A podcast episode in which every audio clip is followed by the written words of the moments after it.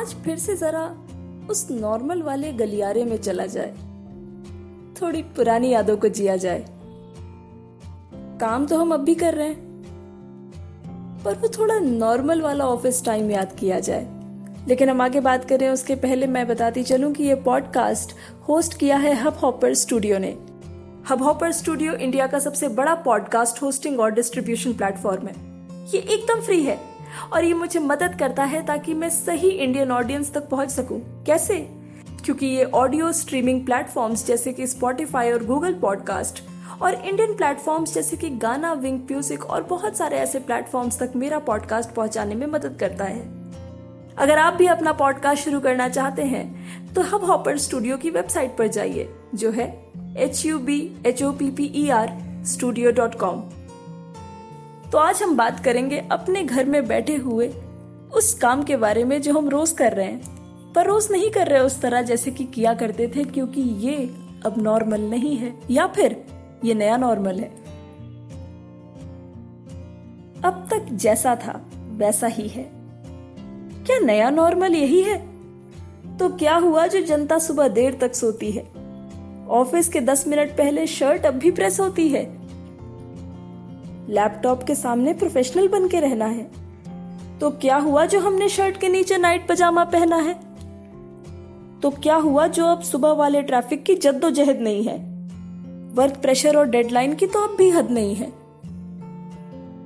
पर वो छोटी छोटी गॉसिप्स, लंच टाइम वाली मस्ती नहीं है। वर्चुअल दुनिया और सोशल डिस्टेंसिंग की कीमत भाई साहब सस्ती नहीं है। कहने को तो जैसा था। सब कुछ बस वही है। पर नहीं, ये सब नॉर्मल नहीं है। यूँ अगर नॉर्मल दिनों की अब नॉर्मल सिचुएशंस को याद करूँ तो एक किस्सा याद आता है। मुझे याद है, एक बार बॉस ने धमकी दी थी, नौ बजे की मीटिंग है, पहुँच ही जाना है। पिछली ही रात मुझे इतना सारा काम पकड़ा दिया था। प्रेजेंटेशन बनानी थी।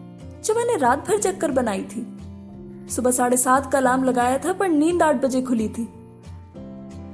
चालीस मिनट दूर था ऑफ़िस एक तो आठ बजे नींद खुली, नौ बजे पहुँचना था। उस पर भी आधा घंटा मैंने सिर्फ़ इस चीज़ में वेस्ट किया कि क्या अब उठकर जाने का कोई फ़ायदा भी है? हाफ़ डे वैसे भी कट जाएगा। नींद वैसे ही खराब हो जाएगी। दिन तो खराब होना ही है। पर आधा घंटा वेस्ट करने के बाद खुद को कोसने के बाद मैं ऑफ़िस पहुँची थी। आधा घंटा लेट मतलब अगर सुबह मैंने उतनी गुड़ा भाग नहीं की होती तो मैं समय पर पहुँच सकती थी। लेकिन नहीं। और ऑफ़िस लेट पहुँची थी तो कोई बात नहीं। रात भर जिस प्रेजेंटेशन पे काम किया था, वो एक पेन ड्राइव में रखा था मैंने, और वो पेन ड्राइव भूल के आ गई थी। बारिश हो रही थी, घर दूर था, वापस जा नहीं सकती थी। और लगा कि आज तो नौकरी का आखिरी दिन है। अब तो कुछ हो नहीं सकता। कितनी टेंशन थी उस दिन। घर से निकलते ही कई सारे स्ट्रगल्स हमारा इंतज़ार कर रहे होते हैं। पर जब एक बार घर से निकल ही जाते हैं तो उनसे लड़ने की हिम्मत भी आ जाती है। हारना जीतना अलग बात है, पर कुछ सीख ज़रूर लेते हैं। तो उस दिन खुद पर भरोसा करना सीख लिया था। और वो कहते हैं ना, प्रेशर में बहुत प्रोडक्टिविटी होती है।